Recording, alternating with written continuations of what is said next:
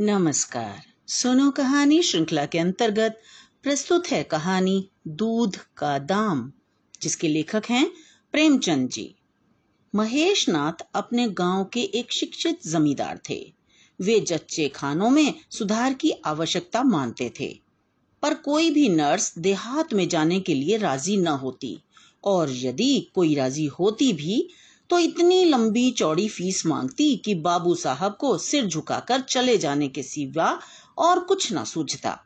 उनके घर में तीन कन्याओं के बाद चौथा लड़का हुआ। तो फिर काम के लिए गूदड़ और उसकी बहू को बुलाना पड़ा। गूदड़ के घर में इस शुभ अवसर के लिए महीनों से तैयारी चल रही थी। उसे डर था कि यदि फिर बेटी हो गई तो वही एक रुपया और एक साड़ी मिलकर रह जाएगी। एक दिन आधी रात को जमींदार साहब के चपरासी ने ज़ोर से हाक लगाई। बेटा होने की खबर पाकर भूँगी, जो गूदड़ की पत्नी थी, अपने तीन महीने के बालक को गूदड़ के सुपुर्द कर भाग खड़ी हुई। गूदड़ ने पुकार कर कहा, मुझे भी तो बधाई बजाने जाना पड़ेगा, इसे कौन संभालेगा? जाते जाते भूँगी ने उत्तर दिया, इसे वहीं धरती पर सुला देना, मैं आकर दूध पिला जाऊँगी। महेश नाथ के घर में भूँगी के खाने पीने का बहुत ध्यान रखा जाता। गूदड़ को भी भरपूर परोसा मिलता था। भूँगी केवल एक बार ही अपने बच्चे को दूध पिला सकती थी। उसके लिए भैंस के दूध का प्रबंध था। भूँगी दाई भी थी और दूध पिलाने वाली भी। मालकिन कहती, भूँगी, हमारे बच्चे को पाल दे, फिर जब तक तू जिए, बैठी खाती रहना। तुम्हें ज़मीन भी माफ़ी दिलवा दूँगी। भूँगी के लड़के को ऊपर का दूध हजम ना होता था। वह बार बार उल्टी करता और दुबला होता जाता था। घर में मालकिन के बाद भूँगी का राज था। नौकर, चाकर सब उसका रौब मानते थे। भूँगी का शासनकाल साल भर से आगे न चल सका। बालक को भंगिन का दूध पिलाने पर आपत्ति की गई। मोटे राम शास्त्री तो प्रायश्चित का प्रस्ताव कर बैठे। दूध तो छुड़वा दिया गया और प्रायश्चित की बात हँसी में उड़ा दी गई। प्रायश्चित तो न हुआ हाँ भूँगी का राज समाप्त हो गया। दान दक्षिणा ज़रूर उसे प्रचुर मात्रा में मिली। वह और गूदड़ दोनों मिलकर बहुत कठिनाई से वह सामान ले जा पाए। उसे सोने के कड़े के साथ दो नई सुंदर साड़ियाँ भी मिली। उसी साल गाँव में प्लेग की बीमारी महामारी के रूप में फैली। गूदड़ भी उसकी चपेट में आ गया। भूँगी अकेली पड़ गई। उसका लड़का मंगल, दुर्बल और रोगी था।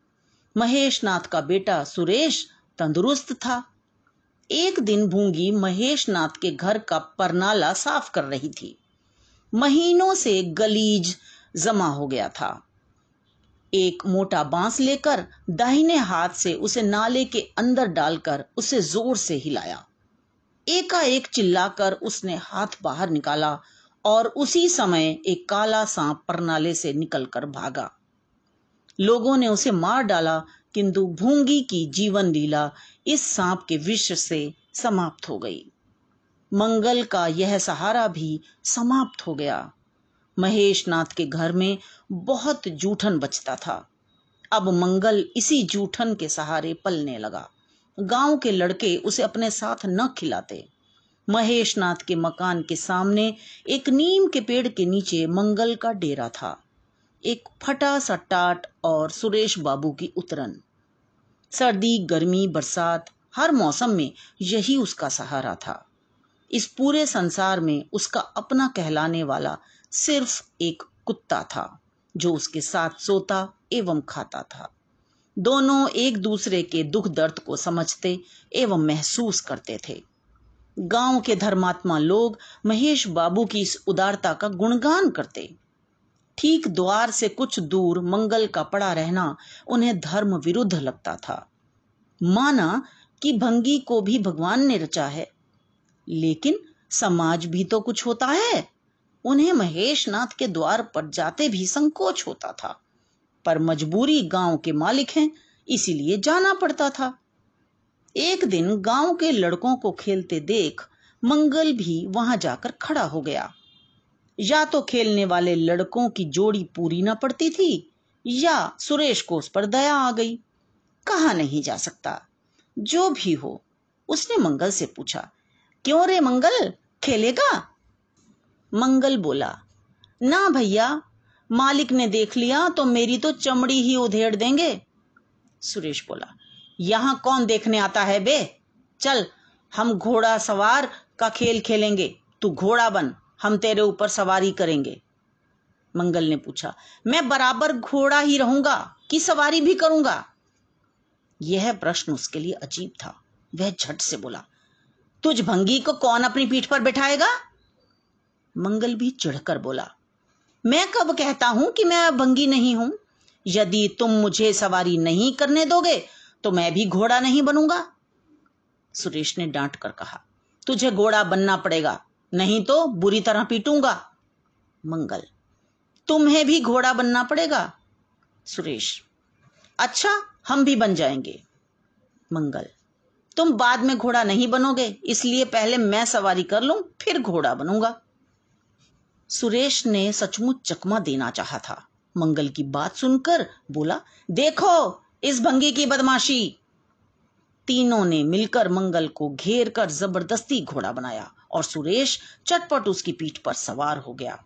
मंगल कुछ देर तो चला, पर सुरेश का वज़न उठाना उससे मुश्किल हो रहा था। उसने धीरे से पीठ सिकोड़ी और सुरेश धड़ाम से गिर गया। वह ज़ोर ज़ोर से रोने लगा।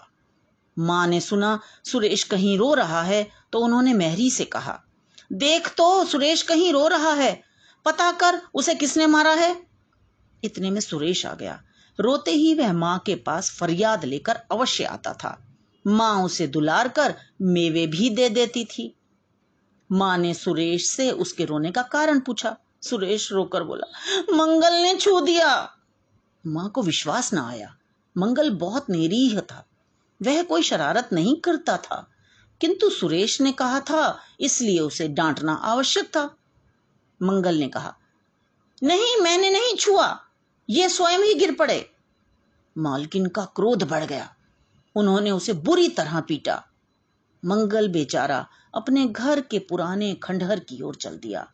और वहाँ बैठकर रोता रहा। उसका सुख दुख का साथी कुत्ता टॉमी भी वहीं पहुँच गया। ज्यो ज्यो रात गहराने लगी त्यों त्यों उसकी भूख उस पर हावी होने लगी। महेश जी के घर के बाहर उसे अब तक सुरेश की जूठी मिठाइयाँ मिल गई होती। यहाँ क्या धूल फांके? मन बहलाने के लिए उसने टॉमी से पूछा, कुछ खाओगे क्या? भूख से मंगल बेहाल हुआ जा रहा था। इसलिए स्वयं ही मन बहलाने के लिए बोला, चलो, मालकिन हमें खोज रही होंगी। दोनों वहाँ से निकलकर महेश नाथ के द्वार पर अंधेरे में दुबक कर खड़े हो गए। एक नौकर ने कहा, आज मंगल नहीं दिखा। मालकिन ने डांटा था, शायद इसलिए भाग गया है।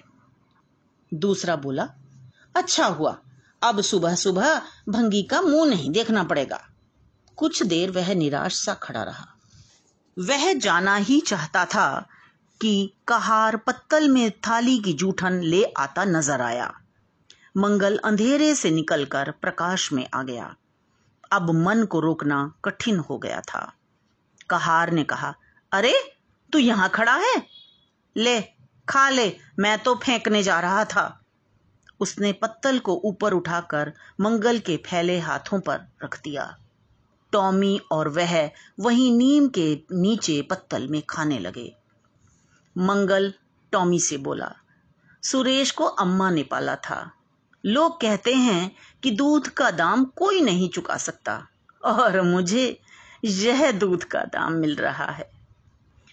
मुझे आशा है कि आपको कहानी अवश्य ही पसंद आई होगी, आपने आनंद लिया होगा। इसे लाइक करें, दोस्तों के साथ शेयर करें, और अगर अभी तक सब्सक्राइब नहीं किया है तो कृपया सब्सक्राइब करें। धन्यवाद। मिलते हैं अगली कहानी में।